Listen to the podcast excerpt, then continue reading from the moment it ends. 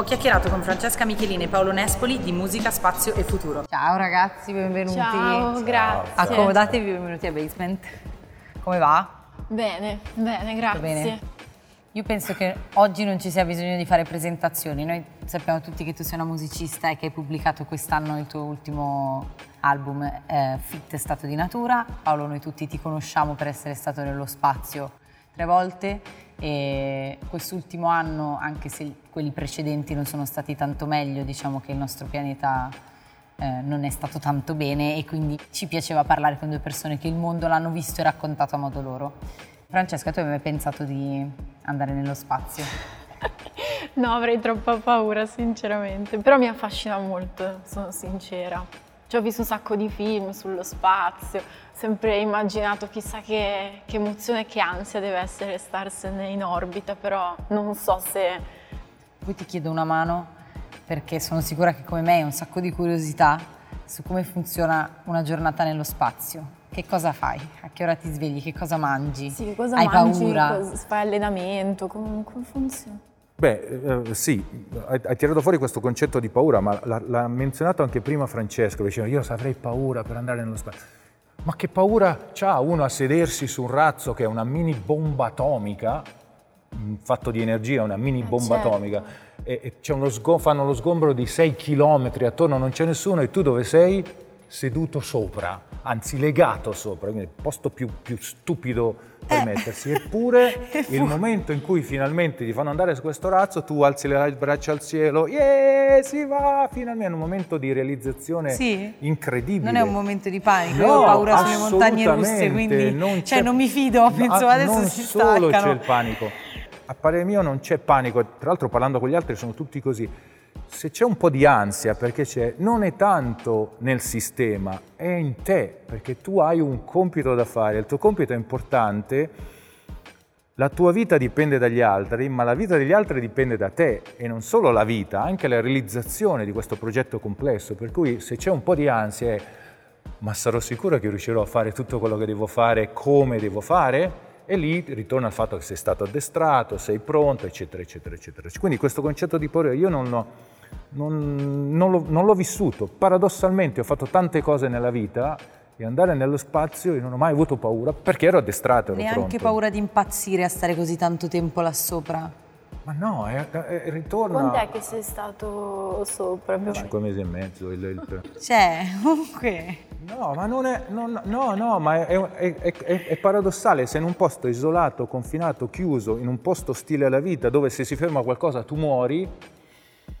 Mai avuto paura. Anzi, eh, nella mia prima missione di lunga durata, io ero parte del team dei due che sarebbero usciti in passeggiata spaziale, passeggiata, se qualcosa si fosse rotto fuori di critico, nel senso muori entro due giorni se non vuoi fuori aggiustare questa cosa. Quindi è una cosa d'emergenza, una passeggiata d'emergenza. L'hai dovuta fare? E mi hanno detto, e m'hanno detto, Nespoli, non ti preoccupare, non ce n'è una normale, ma vedrai che succederà qualcosa, dovrai andare fuori. Quindi ogni giorno noi aspettavamo che succedesse qualcosa. E non succedeva niente. Una notte io e Scott... Hai rotto qualcosa No, apposta. io e Scott Kelly siamo lì per andare a letto, improvvisamente stiamo, era prima mezzanotte, stiamo per andare e si sente wow, wow, wow, wow, wow, l'allarme della stazione, un casino. Io e lui, "Ah!" andiamo sul computer, apriamo, guardiamo. Si è rotto un pezzo critico, moriremo tra due giorni. Vai! Andiamo fuori in passeggiata spaziale. Battiamo i 5, devi essere scemo. Eppure noi così, battere il 5, vai che andiamo fuori, finalmente si va fuori. Chiamano quelli Houston. Houston, eh, abbiamo visto il messaggio, stiamo cercando di sistemare noi la questione, vi faremo sapere. No, no, no. Cioè, è paradossale, arrivi a questo, a questo tipo di, di cose, tanto sei sicuro, tanto sei a tuo agio, tanto sei confortevole nella situazione, non c'è assolutamente la paura. Il giorno lavorativo per tornare sei prima andato alla fine fuori, No, no, no, no, no, è una delle cose in cui ancora oggi sono... No, perché non è successo niente. Quindi, e quindi una delle cose che mi manca nella- in questa carriera di passeggiata. 300 e passa giorni nello spazio non sono riuscito a fare la passeggiata spaziale. Vabbè, Entrambi fate un lavoro che non si direbbe proprio di routine. È davvero così oppure dietro alla musica e allo spazio si celano delle giornate che hanno una routine? Oddio.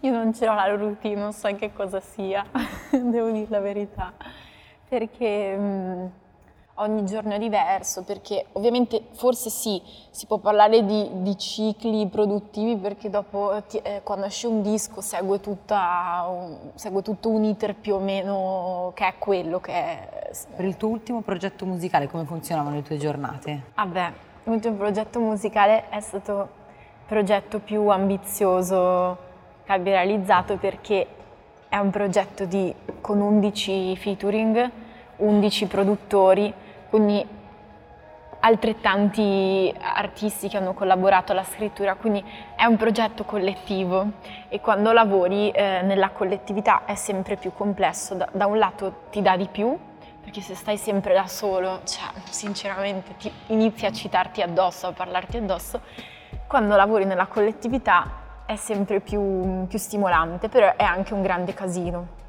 ed è tutto più caotico perché devi organizzare idee, eh, viaggi, incontri, mm, tantissime cose. E quindi sì, mm, ci sono tantissime fasi di, di, scrittura, di coscrittura, di produzione, eh, di mixaggio, di master. Cioè, in realtà è un, è un lavoro lunghissimo, dietro anche un solo pezzo ci puoi stare anche sei mesi perché ci sono tutta una serie di, di cose da sistemare, oppure c'è sempre quel momento fatidico ed è il motivo per cui secondo me le cose belle bisogna farle con calma, che magari ascolti il pezzo e dici no. Non ci siamo.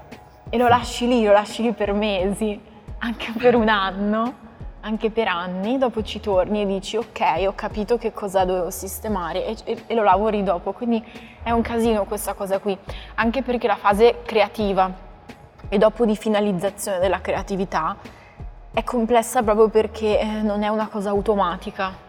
Cioè ha degli automatismi ma non è una, una cosa automatica, quindi cioè, ti devi prendere il tempo per fare le scelte giuste. Dopodiché quando sai che è la scelta giusta, dopo è tutto molto più meccanico e anche, tra virgolette, facile. Paolo, invece tu? La routine è cominci a lavorare alle sette e mezza di mattina, c'è di solito un call con tutti i centri di controllo, una mezz'oretta si parla dell'attività del giorno, ti dicono le cose eccetera eccetera, poi uno parte con la sua pianificazione. E vai avanti così, di solito c'è un'ora di pausa pranzo, più o meno assieme ma non necessariamente, che normalmente salta perché succede qualcosa, cosa, cosa, che cosa si usa? L'ora di pausa pranzo e vabbè, va bene. E vai avanti così fino alle sette e mezza di sera circa, eh, un altro briefing con i centri di controllo e poi sei libero. Vai a mangiare la pizza con gli amici, giusto? Eh no, cosa mangi? Esci fuori, vai, stasera Come si mangia? Cosa si mangia nello spazio? Il cibo è una delle cose sulla stazione in cui ti devi adattare in un certo senso, perché non si può cucinare non c'è la cucina. Il, no, è un problema proprio fisico di microgravità, l'acqua non sta nei contenitori, eh no, l'acqua non certo. bolle o bolle diversamente, non è che puoi cucinare un piatto di pasta o queste cose, quindi mangi confezionato, mangi al sacco, tra virgolette, per sei mesi. E quindi, tra l'altro, il menù lo fanno gli americani che sono notoriamente non proprio, ah, non no, proprio non molto... Bene. Detto questo, va bene, non è che, certo, mi ricordo ancora a un certo punto facevo foto dalla stazione, una sera mi sono messo deciso di fare foto di nuvole, quindi ho preso questo teleobiettivo, ho cominciato cluc cluc, cluc cluc, cluc cluc. Dopodiché mi sono messo a guardarle, la prima nuvola, ah ma questa è una bella pizza, seconda nuvola, una pizza margherita, terza nuvola, una pizza capricciosa, la terza pizza capricciosa ho detto, mm, di solito vedevo delle cose sì, diverse nel e adesso, e adesso pizza, pizza, pizza. E, e ho pensato che probabilmente Pensavo alla pizza, psicologicamente parlando, perché mi mancava innanzitutto i sapori semplici, una bella pizza semplice, margherita, gli americani ci mettono tutti gli intrugli, le cose, il pepe, sì. tutto, tutto assieme così. Mi mancava una cosa semplice. E secondo, io pizza la vedo come una cosa sociale, cioè vai fuori con gli amici, esatto, una pizza, una birra, discuti, ridi, giochi, mi mancavano un po' queste cose che è quello che ti manca sulla stazione. Fai dei sogni diversi quando vai nello spazio? Ma direi di no, direi di no, il modo di dormire è diverso, perché, perché questo è un concetto importante, che sulla stazione non senti la forza di gravità perché fisicamente stai cadendo. Cioè, ti è mai capitato di essere su un ascensore, su quel momento, o sull'otto sì. volante, è così, solo che dura sei mesi perché tu stai zoom, stai Oddio. continuamente sprofondando. Ok. Eh, no, sembra, sembra ed, è, ed è un po' così, perché all'inizio è un po' sconvolgente per il corpo, ci vuole un- qualche momento, settimana, prima che ti abitui veramente. Ma quando ti abitui è molto molto bello, perché è uno dei momenti in cui non hai più un corpo, cioè perdi coscienza del tuo corpo, per cui sei seduto, senti il seduto, sei appoggiato, i capelli, vest- lì no, per cui acquisisci questa dimensione eterea dove tu veramente vuoi spostarti e andare lassù, fai hup, e arrivi lassù. All'inizio è un casino, buzz, bang, bon, sting, taron, tidin, tidon. Poi alla fine acquisisci questa cosa per cui, per cui ti muovi, ti sposti come se fossi, non dico Superman perché Superman dà questa idea di potenza, io direi come una cosa leggerissima che ti porta lì ed è, ed è bellissima questa, questa sensazione è bellissima. Quando poi sono ritornato sulla Terra e se nella navicella all'inizio sei sdraiato così, cominci a prendere la forza di gravità e senti quest'elefante che ti arriva addosso, ti si appoggia addosso, oh, sei così e ti viene a pensare non è possibile, cos'è questa roba? Ed è la forza di gravità e ti rendi conto che tutta la vita vivi con questo elefante addosso. Eh, ma era così bello prima che così. E ti devi riabituare. Che cos'è che ti fa, tipo, non pensare più all'elefante? Comporre musica ti fa sentire così un po' leggera? Io ce l'ho delle cose, Beh, tipo sì. nuotare nel mare, mi sento Esatto, un po' così. Che tipo poi è un fare il morto al mare è una cosa che mi dà quella sensazione lì. Lo fa- cioè, devo al- andare al mare almeno una volta all'anno perché io il mare lo vedo pochissimo. Quando lo vedo sto lì proprio un'ora a fare il morto sul mare perché è una cosa che mi, mi alleggerisce. E ovviamente sì, suonare il pianoforte è proprio il mio modo per alleggerire. Io anche se torno a casa a luna di notte dopo una giornata di lavoro lunghissima, pesante, io devo suonare. Cioè è proprio una cosa, A una qualcosa, di sfogo. devi trovare qualcosa che ti estrae dal tuo corpo e Esatto. ti proietta in un'altra An- dimensione. Anche perché la cosa bella della musica è che in qualche modo ti eleva paradossalmente, cioè non a, non a livello di fisico, però effettivamente forse spiritualmente è un po' così, cioè un po' come meditare. Ci sono delle forme di meditazione secondo me anche suonando, perché comunque in quel momento tu non stai facendo niente di mm, pragmatico. Vabbè, effettivamente sì, di pratico stai suonando, però Devi mm, concentrarti su tu non sei roba solo quello che fai in quel momento lì, che è una cosa molto interessante, cioè non essere solo quello che si fa, credo sia l'obiettivo per sentirsi più leggeri. Anche tu hai fatto dei viaggi, viaggi per la musica. Sì, ho fatto dei viaggi interessanti, forse il più interessante è stato il viaggio per l'Eurovision Song Contest nel 2016. Praticamente portavo a questo festival europeo un brano ispirato alla teoria dei sei gradi di separazione, la canzone si chiama Nessun grado di separazione. E quindi ehm, abbiamo fatto un viaggio in, in bus di circa 15 giorni percorrendo varie città europee, ne abbiamo fatte sei come i sei gradi di separazione partendo da Bassano e Grappa, arrivando a Stoccolma. Quindi è stato molto bello, siamo stati a Vienna, Berlino, Copenaghen, è stato molto interessante eh, perché ad ogni tappa eh, ci, ci fermavamo a, a incontrare persone nuove, artisti, quindi è stato molto divertente, molto faticoso ma bello. Entrambi a un certo punto avete scelto di fare la vita che fate e vorrei farvi vedere una clip di un film molto famoso che parla della difficoltà di prendere delle decisioni radicali.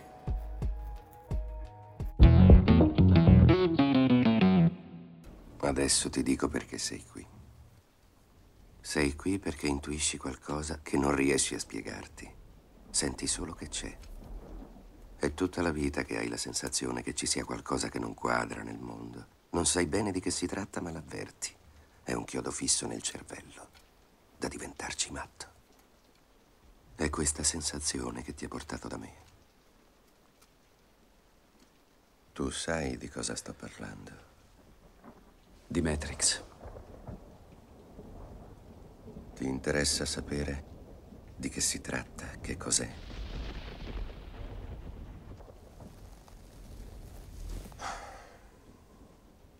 Nessuno di noi è in grado, purtroppo, di descrivere Matrix agli altri. Dovrai scoprire con i tuoi occhi che cos'è.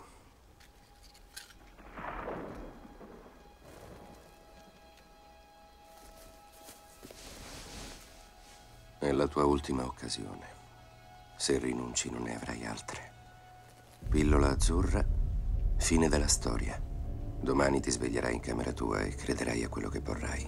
Pillola rossa, resti nel paese delle meraviglie e vedrai quant'è profonda la tana del bianconiglio.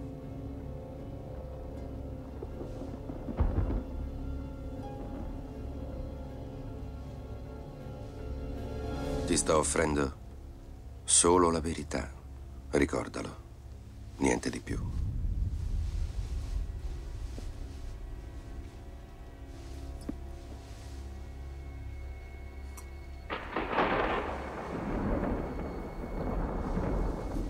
Seguimi.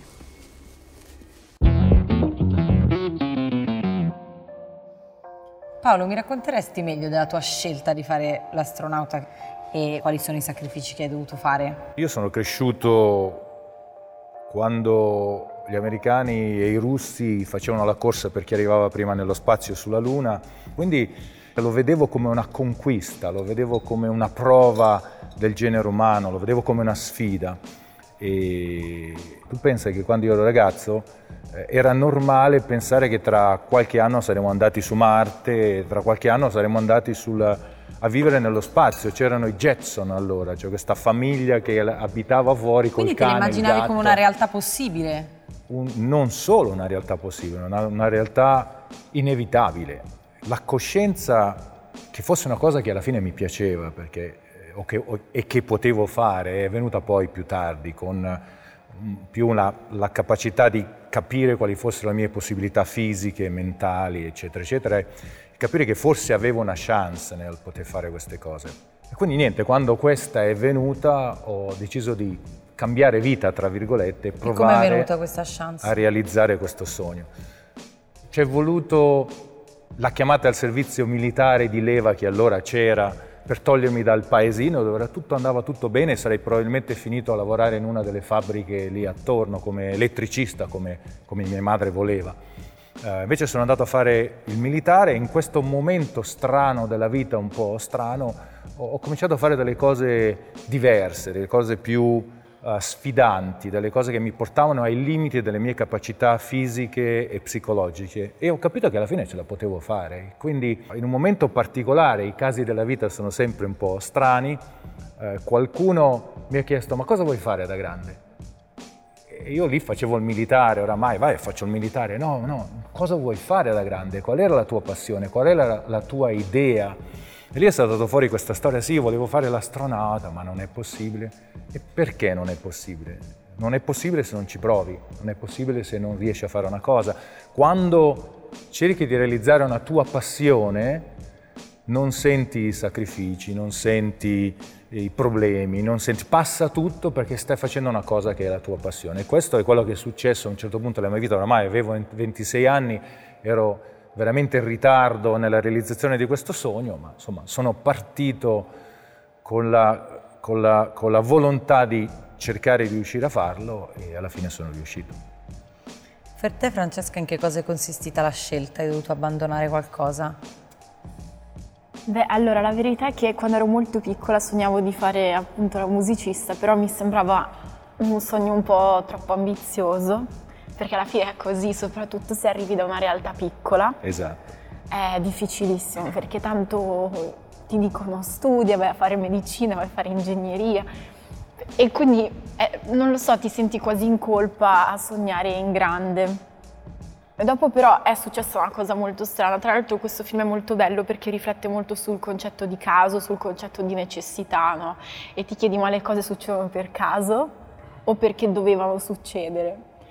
E è successa una cosa in realtà molto strana, praticamente ho dovuto sostituire una ragazza che cantava nel mio coro gospel, proprio in quella sera c'era un fonico che mi ha segnalata ad X Factor e io mi sono ritrovata a questa, questa chiamata, eh, presentati a questo provino, ma io non ero assolutamente pronta, neanche cioè, indirizzata perché ero nel, nel mio giardino a farmi la mia versione di greco, ero in seconda superiore, cioè sinceramente non avevo proprio la testa in quel momento lì.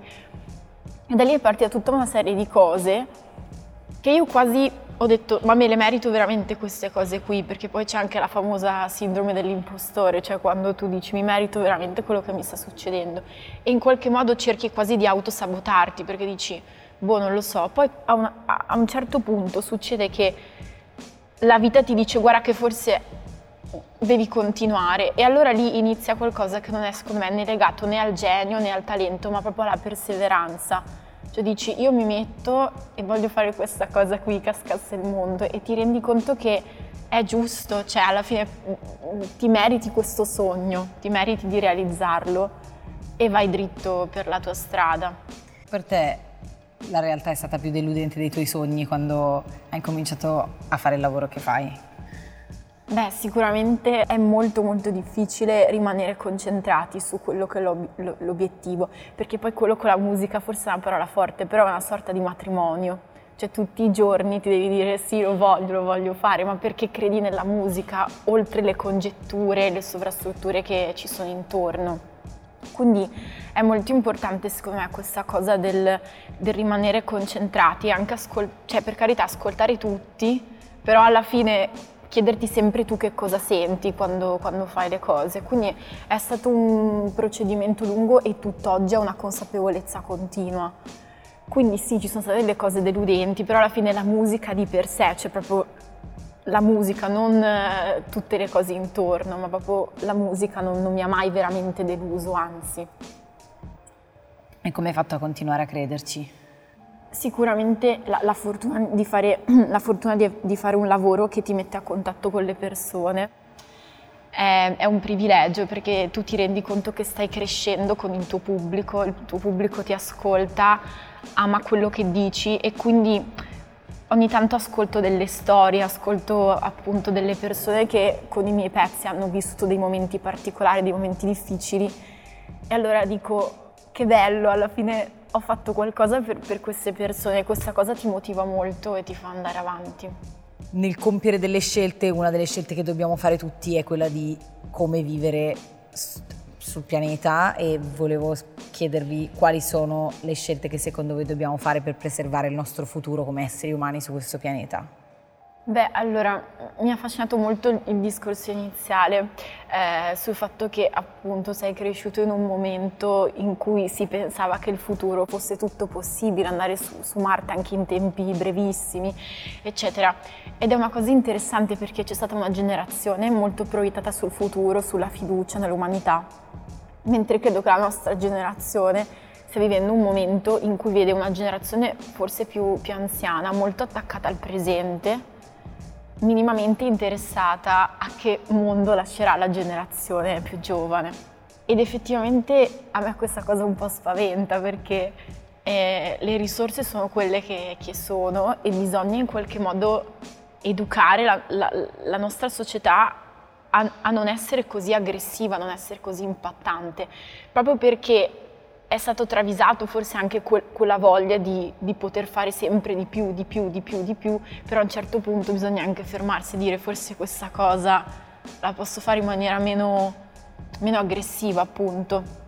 E quindi in questo momento vivere sul pianeta è un esercizio di, di lentezza secondo me, paradossalmente, almeno io la vivo così, cioè cercare di, di non volere tutto e subito, non so come dire, ma di elogiare la lentezza, elogiare i tempi della natura, che è una cosa che non siamo più abituati a fare. C'è stato un momento particolare in cui ti sei accorta di questa cosa? Beh, cioè, sicuramente il lockdown mi ha dato la possibilità di riflettere, anche vedere la natura che si riprendeva in qualche modo i propri spazi.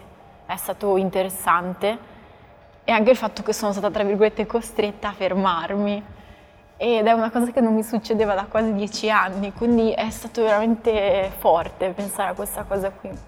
Paolo, tu sei d'accordo? Pensi che abbiamo tempo o che ci sono alcune cose sulle quali dobbiamo prendere delle decisioni più radicali? Devo dire che andare nello spazio ti cambia sostanzialmente la visione del mondo, perché, perché da qua, io penso che da qua noi viviamo questo mondo guardando solo quello che ci sta attorno. Cioè noi, noi pensiamo che abbiamo un'influenza che è in questa sala, Beh, forse nel paesino, vabbè, la regione, la nazione ma sicuramente non abbiamo influenza sulle altre nazioni.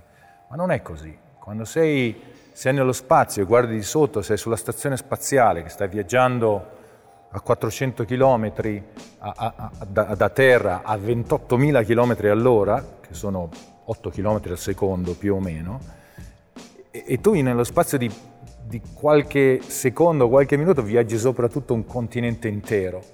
E quando guardi di sotto non vedi i confini, non è che dici fino lì sì, di là no, qui c'è quello, di là. Siamo tutti assieme. È, è, un, è un, minestrone dove la zucchina, la carottina e la cipollina sono tutti assieme, non sono differenti. E quindi ti viene una coscienza diversa. Siamo tutti, siamo tutti marinai di questa nave in viaggio nell'universo. E, ed è fuori luogo che questa nave noi la stiamo tassando, la stiamo tartassando pesantemente, perché guardiamo il nostro orticello. Non ci rendiamo conto che abbiamo innanzitutto un'influenza globale e totale e dall'altro lato usiamo le risorse come se fossero infinite. E quindi dobbiamo stare attenti. È una visione veramente molto bella quella dello spazio. E tra l'altro vorrei, mi piacerebbe che, o vorrei che tutti andassero nello spazio. È una cosa veramente interessante esci dalla Terra, sei fuori dalla Terra e quindi per definizione sei un extraterrestre ed è la prima volta che guardi il pianeta e pensi che quella è casa tua. Cioè paradossalmente diventi un terrestre più cosciente, migliore andando nello spazio. E, e vorrei che persone come Francesca, come, come te, come, come, i registi, come gli, gli artisti andassero nello spazio, non solo gli ingegneri, i medici, i biologi perché darebbero una visione diversa. Continuerei a parlare di spazio, prima vi faccio vedere la clip di un film ambientato nello spazio che so che Francesca ha già visto. Completamente, assurdamente fregato. Non si abbatta. C'è sempre il sereno dopo un temporale? Beh, intanto credo che morirò di vecchiaia su questa nave. Tutti moriamo. Anche gli androidi finiscono tra i rottami. Sono il tuo unico cliente. Perché lucidi sempre i bicchieri? Trucchi del mestiere. Un barman con le mani in mano mette il cliente a disagio. Dammi ancora un po' di saggezza da barman. Mi sento perso in questa nave. Lei non è dove vorrebbe essere. Lei pensa che dovrebbe essere altrove. Esatto. Anche se, schioccando le dita, potesse trovarsi ovunque volesse, comunque si sentirebbe in un posto sbagliato. Quando si pensa sempre e solo al posto in cui si vorrebbe stare, ci si dimentica di approfittare del posto in cui si sta. Che cerchi di dirmi? Per un po' smetta di preoccuparsi di quello che non può controllare. Si goda la vita. Si goda la vita.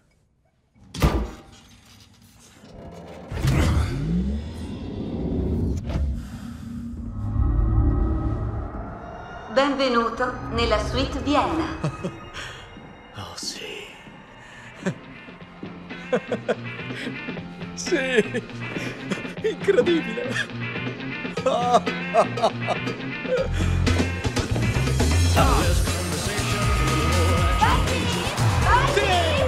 Doppia porzione di gamberoni. Tripla. Arigatou gozaimasu. Sfida di ballo.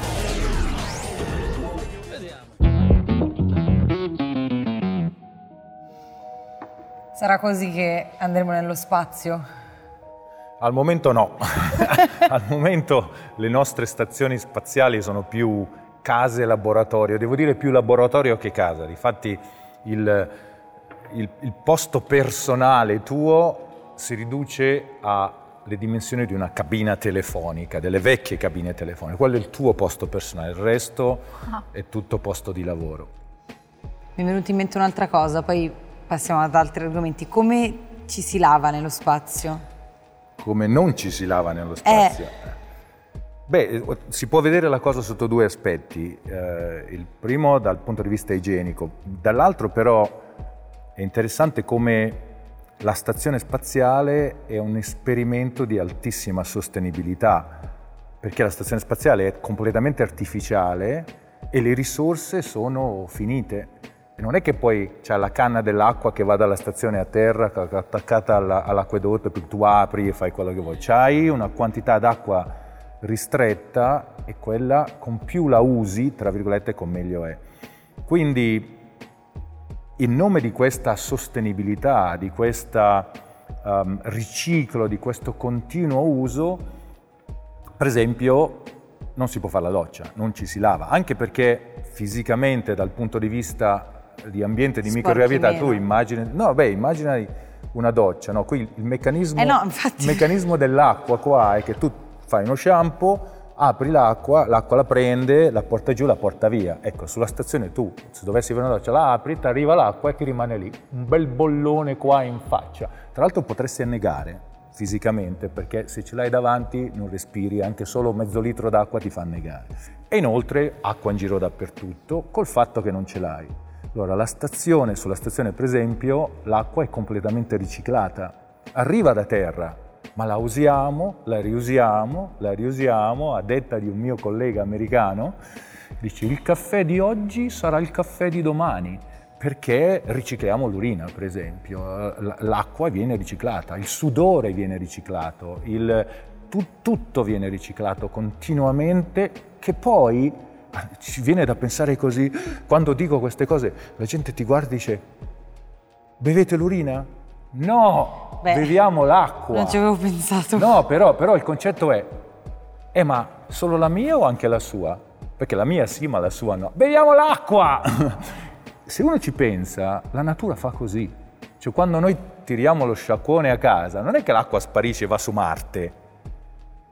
C'è un processo naturale un pochettino più lungo che la porta a ritornare prima o poi da te. Cioè l'acqua che beviamo adesso Quest'acqua qua probabilmente l'ha già bevuta qualche dinosauro qualche anno fa o qualche centurione romano, non è acqua pura.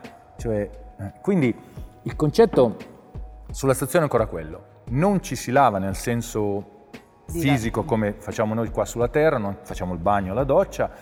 D'altronde anche tu dicevi prima che uh, non ci si sporca e questo è vero, sulla stazione ci si sporca poco, per cui è solo una questione di quello che tu, tra l'altro si suda, eh, perché facciamo due ore di esercizio fisico al giorno, per cui sei sudato completamente, l'unica cosa che fai è che ti asciughi, ah, tra l'altro esponi la tua asciugamano bagnato all'aria, il sistema ricattura questo sudore e lo ributta nel sistema di riciclo e ti ritorna poi wow. dall'altra parte e, e, ti frizioni così e va bene. Devo dire che sei mesi così non, non, ho, non mi sono mai sentito sporco, anzi mi sono sentito pulito, non, mai, non ho mai avuto nessun problema. Ho cominciato a volermi lavare le mani quando sono tornato a terra, quando ho cominciato a toccare cose, a guardare gli altri, perché li sentivo come stranieri, diversi dal normale. Ti senti al tuo posto nel mondo quando sei lì su? Ma devo dire che oggi andare nello spazio vuol dire andare a lavorare, perché non vai in, a rilassarti, non vai a, in vacanza. Eh, e se da un lato è bello perché fai questa esperienza, dall'altro è molto pesante, cioè lì c'è un orario di lavoro, sette e mezza di mattina, sette e mezza di sera, in queste 12 ore c'hai i minuti contati dove ti dicono che cosa fare, perché è un posto piccolo, molto più piccolo di questo, di questo studio, sei persone con delle risorse eh, definite che devono ottenere il meglio, quindi è tutto pianificato. Quindi lavori, lavori, lavori, lavori, lavori, lavori. Ma alla fine è questo l'obiettivo, cioè il fatto di, di andare a lavorare ed essere e utilizzare le tue capacità per qualcosa che alla fine pensi, credi, sei convinto che migliori il mondo. Questa è una cosa importante, perché è forse uno dei pochi momenti della mia vita dove alla fine di questi sei mesi sono atterrato, distrutto fisicamente, tutto quello che vuoi, ma contento innanzitutto di aver fatto una cosa che volevo fare e secondo di aver passato, o pensato di pass- aver passato il tempo, il mio tempo su questa terra, almeno quel tempo in modo utile per me e per gli altri. Quindi questa è una cosa molto importante perché ti senti, non dico realizzato, ma insomma accontentato. Un come, come alla fine di un concerto, eh, no? Infatti, Immagino. volevo chiederti, anche tu ti senti così? Ovviamente cioè, il paragone non, non, è proprio confrontabile, però ovviamente ehm, sì, quando finisci un concerto sei abbastanza distrutto fisicamente, però sei proprio contento, cioè perché ti sei dato. Ma immagino che, esatto, immagino sei che la- l'adrenalina sia così. Io quando faccio una presentazione, cosa finisco, sono ah, un'ora dopo, sono morto, distrutto. E non- Esatto. E non mi rendo conto di tutte le energie che spendo e che uso e continuo a tirar fuori energie che sembrano arrivare da chissà Esatto, dove. non sai da dove arrivano, Poi finalmente, improvvisamente finiscono. Ma questo succede anche così nello spazio, cioè dappertutto. Poi alla fine ritorniamo al concetto di passione. Quando fai una cosa che ti appassiona non senti lo sforzo, non senti... Non senti Sì, la fatica la sì, però lo fatica. stress no, magari, cioè nel senso che è un po' la differenza secondo me che, che delimita la passione, no? Quando sei troppo stressato, no? Quando senti quella fatica però positiva, è bello, cioè ci sta. In fase creativa ti aiuta di più stare in città e quindi poterti confrontare con tante persone o stare nella natura e quindi essere a contatto con il verde ma più lontana da stimoli e frenesie? Allora, per me per scrivere un pezzo è fondamentale incontrare qualcuno, perché i pezzi devono raccontare una storia. Forse ogni tanto ce lo dimentichiamo, pensiamo bastino grandi concetti, in realtà devono insomma raccontare una storia. E quindi io devo, ad esempio, probabilmente oggi dopo questo incontro potrei scrivere una canzone, perché chi lo sa, è così. Cioè devo avere uno scambio iniziale sempre e, e dopo sì, sto tanto, faccio tantissime passeggiate, escursioni faticosissime, trekking, devo proprio faticare e mentre cammino, scrivo i pezzi, appunto idee, anche quando nuoto mi succede. Ho smesso di andare in piscina a fare nuoto perché continuavo a scrivere pezzi, dovevo uscire dalla vasca e dire ragazzi scusate devo scrivere un, un appunto. Quindi ho, ho dovuto smettere di andare in piscina perché disastro. Ho scritto un pezzo del vulcano, l'ho scritto facendo vedi- acqua vedi- gym, quindi un disastro. Vedi che la- l'acqua, la piscina ti dà questo La- concetto di l'acqua è- microgravità. L'acqua effettivamente è una cosa, anche quando secondo me uno è un attimo frastornato, farsi una doccia paradossalmente aiuta. No, vabbè, Poi ma quello è uno chiedo- stimolo. es- No, dico, parlo della- del galleggiamento. Forse andare galleggiamento- nello spazio ti aiuterebbe. Eh. Scriveresti come una matta, sanno tutto Dovrei- il potrei tempo. scrivere un album. Storia hai raccontato album. nel tuo ultimo album? Eh, eh, in realtà l'ultimo, l'ultimo disco parla proprio di questo dialogo, di questo contrasto continuo tra, tra l'ambiente naturale e l'ambiente urbano, perché effettivamente eh, non sono mai riuscita a trovare una vera pace, c'è sempre stato questo dissidio costante ed effettivamente alla fine non è detto che le cose debbano per forza essere risolutive nella vita, le puoi anche lasciare così, cioè tu puoi accettare che sei sia nella natura che nella città, sia nello spazio che sulla terra, cioè lo puoi accettare.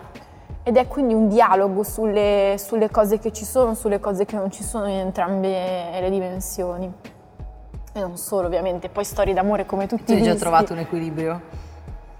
No, non l'ho trovato, però Meno male. sinceramente, appunto, meno male. Cioè, troppe certezze non è che aiutino. Comunque poi a 25 anni ci può pure stare di avere tanti dubbi, quindi va bene. Vi faccio vedere una clip dove un uomo è a strettissimo contatto con la natura in un modo che forse a nessuno di noi capiterà mai.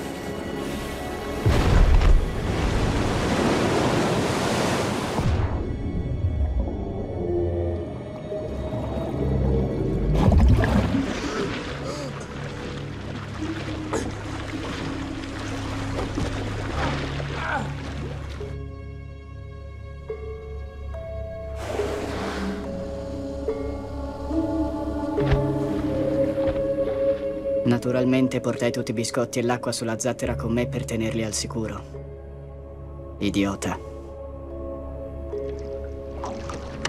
La fame può cambiare tutto quello che pensavi di sapere di te stesso.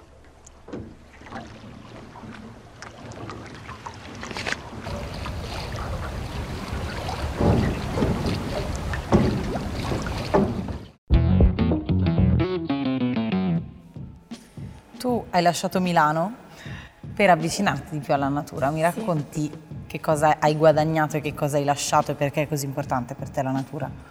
Allora, nel mio libro preferito, che è Le città invisibili di Calvino, c'è questa frase bellissima che dice, eh, spero di citarla giusta, eh, di una città eh, non ti stupiscono le 7 o le 70 meraviglie, ma la risposta che dà una tua domanda. Il fatto è che Milano mi dava risposte prima ancora che io formulassi una domanda. E io sono invece una persona che ha bisogno di, di lasciare anche molte domande senza alcuna risposta.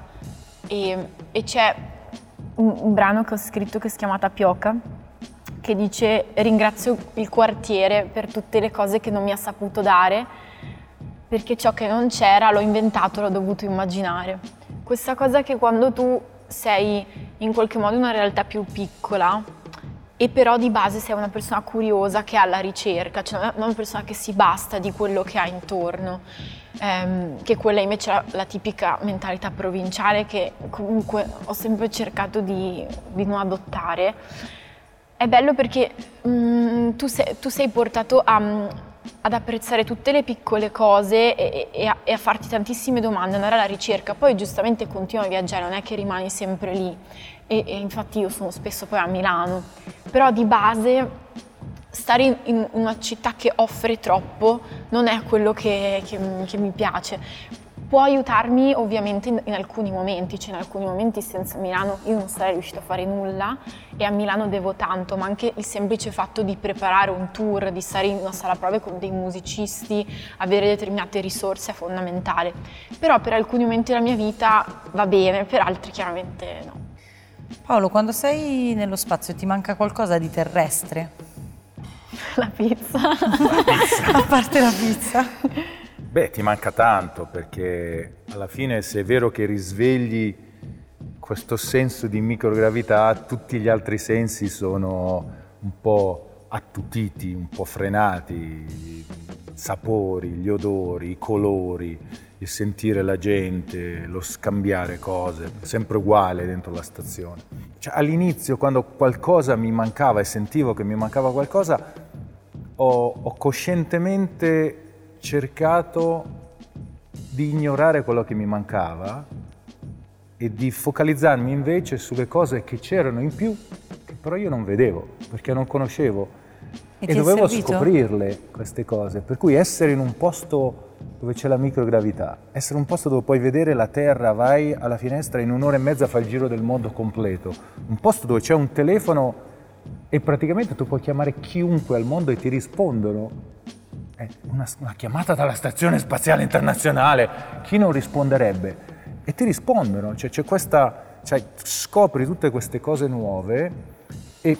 Quindi tu potevi chiamare a casa? Sì, sì, sì, sulla stazione, in quelle 12 ore in cui non sei di servizio, tra le cose che puoi fare puoi posta elettronica, social, c'è un telefono, chiami chi vuoi, devi stare attento alle ore perché sono le ore più strane. Uh, abbiamo una, una uh, nutrita libreria di libri, di film, tra l'altro questo film è uno dei film che ho chiesto con l'equipaggio, di, di vedere assieme all'equipaggio, perché Ogni, cerchiamo di fare delle cose sociali quando possiamo. Il venerdì sera di solito facciamo una, una cena assieme, non è facile mangiare tutti assieme. Eh, il sabato sera vediamo un film e, e, lo sceglievano loro gli americani, i russi, questi film d'azione, violenti, basta, vediamo, vediamo una cosa naturale, basta. E, e, guardando tre film è stato fuori Life of Pi. Questo, vediamo questo.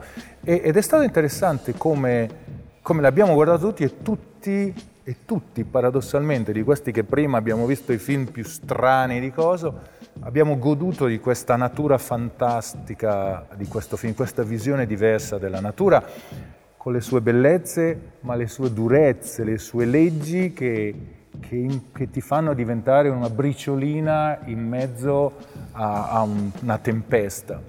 E, mm, e quindi questa, questa cosa di scegliere di non farti mancare le cose che non puoi avere, ma di focalizzarti su quello che puoi avere, ma che non sai di poter avere, perché non lo cerchi, sei lì che, oh Madonna Santa, invece no, cerca di, una delle cose che dovremmo fare di più sulla Terra, è una di quelle cose che sto cercando di fare, di, di dimenticarmi, Nella, in una sequenza prima del film ha detto accettiamo, accetta quello che non puoi cambiare, ed è proprio quello, accetta quello che non puoi cambiare, trova la forza di accettare quello che non puoi cambiare, cambia, trova la forza di cambiare quello che puoi, il problema è capire quello che è da una parte e quello che è dall'altra e quindi... Abbiamo parlato di crescita, di evoluzione, mi piacerebbe parlare di futuro.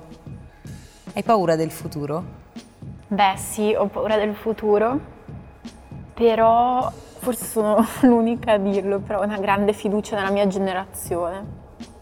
Vedo che c'è molta voglia di far sentire la propria voce in maniera positiva, costruttiva. Se penso al Fridays for Future, se penso a tanti movimenti, anche per sensibilizzare all'uguaglianza, al rispetto, alla non violenza. Cioè, ho molta fiducia nei ventenni, devo dire, nel, lo dico. Vedo molta consapevolezza rispetto ai trentenni, qua faccio proprio una pugnalata, però è una cosa che che percepisco e quindi voglio essere fiduciosa. C'è questa generazione che sia un po' più vecchia, ovviamente non parlo, parlo di lei, lei è della nostra generazione. no, c'è una generazione un po' più vecchia che si è un po' seduta su alcune concezioni e si è ritrovata anche un mondo diverso. Noi invece ci ritroviamo comunque un mondo abbastanza ferito c'è una specie di cuore pulsante con un cerotto sopra, invece dobbiamo guarirlo in qualche modo. E quindi secondo me dobbiamo per forza essere un po' più responsabili. Paolo, qual è una tua speranza per il futuro collettivo? Ma innanzitutto io vedo il futuro come opportunità, per cui il futuro ci dà l'opportunità di cambiare e di fare le cose in modo migliore col senno di prima, perché quando non conosci è difficile, ma se conosci a esperienza dovresti riuscire a fare le cose. Uh, io mi aspetto e vorrei che, che prendiamo coscienza su questo pianeta di essere tutti assieme. Questa è una cosa importante che si vede dallo spazio, come dicevo prima, siamo tutti in questo minestrone che bolle tutti assieme. Dovremmo cominciare sempre di più a lavorare assieme, per, per fare in modo che questo, che questo mondo, tra virgolette, vada avanti. C'è una percezione strana perché si parla qua sulla Terra che noi stiamo distruggendo il mondo, noi come esseri umani stiamo distruggendo il mondo. Secondo me questa è una percezione incorretta. Cioè, abbiamo questo problema noi umani, guardiamo il mondo e lo misuriamo con i nostri metri di misura, chilometri, minuti, ore, anni, ma che cos'è? Un mille chilometri rispetto alla Terra, che cosa sono? Mille anni rispetto alla Terra, che cosa sono? Per noi è impossibile. Cioè, ti, cioè, andiamo a prendere un caffè tra 25 anni? Mi guarda e mi dice, questo è matto. Ma 25 anni per la Terra, che cosa sono? Niente. Potremmo distruggere tutto, noi spariremmo da questo pianeta, ma la Terra sarebbe lì. Un paio di migliaia, milioni d'anni che per la Terra sono bruscolini sono secondi nostri, ricomincerebbe tutto da capo, più o meno, o diversamente, non è importante, ma non gliene frega niente alla Terra. Quello che noi stiamo facendo, non stiamo distruggendo la Terra, stiamo distruggendo le possibilità per noi, come razza umana, di vivere su questo pianeta. Per cui noi spariremmo, ma la Terra ci sarebbe. E questa coscienza, secondo me, è importante. Dovremmo cominciare a lavorare assieme. Per esempio, ecco, una cosa che vorrei in futuro che veramente riuscissimo a fare come razza umana è un viaggio spaziale verso Marte, per esempio. No? Quando ero, ero, ragazzino si diceva tra 15 anni andremo su Marte, dopodiché sono diventato ingegnere, tra 15 anni andremo su Marte, poi sono diventato astronomo, tra 15 anni andremo su Marte, adesso sono in pensione, tra 15 anni andremo su Marte. E perché? Perché non andiamo, perché non partiamo. Siamo sempre a 15 anni andremo su Marte. E perché non partiamo? Perché continuiamo a guardare questa cosa come una cosa singola di una nazione dovremmo fare una missione umana, tutta l'umanità. Pensate, focalizziamoci, focalizziamo le nostre energie non nel costruire cose distruttive per ammazzarci uno con l'altro, ma per andare a, tra virgolette, conquistare in modo benevolo, per arrivare su un altro pianeta e vedere se c'è la vita o se ci potrebbe essere la vita. Focalizziamoci su quegli obiettivi e spero che in futuro come razza umana riusciremo a, a fare questa, questa cosa. Speriamo che non accada, ma se arrivasse l'Apocalisse, dove vorreste essere e con chi? Almeno così su due piedi non penso che sia importante. Perché l'importante non è dove tu sei, è che sta arrivando l'Apocalisse e che tu faccia qualsiasi cosa. Corri, l'importante No, è è che, è che, è che così io non, non- non mi, non, non focalizzerei le mie energie nell'essere nel posto giusto, nel momento giusto, perché arriva l'Apocalisse. Sta arrivando l'Apocalisse, fermati e goditela, cosa vuoi che ti dica? Non hai altra scelta, goditi l'Apocalisse. Bellissima risposta, tu Fra? Eh, spero magari mangerei una pizza margherita, magari. Sicuramente. Va bene, vi offro Nel un caffè. mare, nel mare, galleggiando nel mare, ecco forse Eh. il mare, io vorrei essere nello spazio, Maratea, ecco, per esempio, se proprio avessero, vorrei essere di nuovo galleggiando o comunque cadendo sulla stazione guardando questo mondo. Se deve arrivare l'Apocalisse. La guardi dall'alto. La guardo dall'alto. Andiamo a bere un caffè? Volentieri. Ma sì, va. Andiamo.